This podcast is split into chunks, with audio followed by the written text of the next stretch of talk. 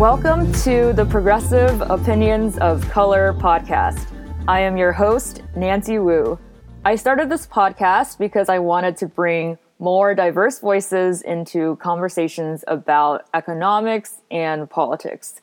These are fields that are typically dominated by men, by white men, and I want to hear more diverse voices from underrepresented minorities talking about these issues that we all face in the United States.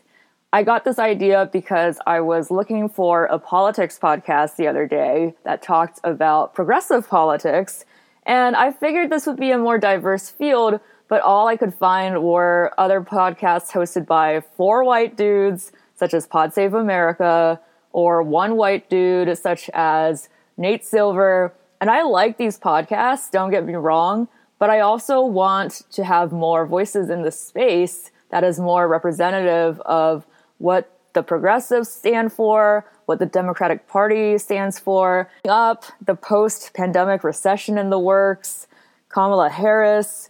It's more important than ever to change how we talk about politics and also whose voices are in the conversation. To give some background about me, I am an Asian American woman.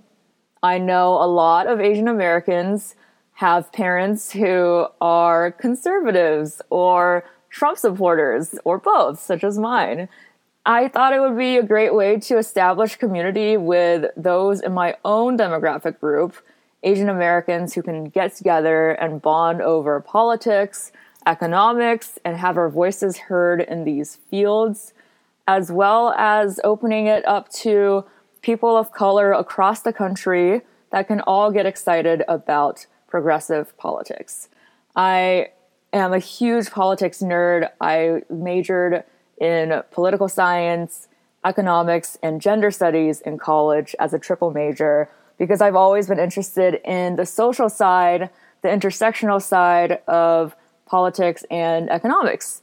My goal for this podcast is to connect with other Asian Americans and other people of color, progressives, to talk about these issues, to change the conversations that we have with our families, with the people in our groups about the politics that we face every day, and to change the narrative and who shapes the narrative in these political conversations. Thank you for listening, and I hope you enjoy.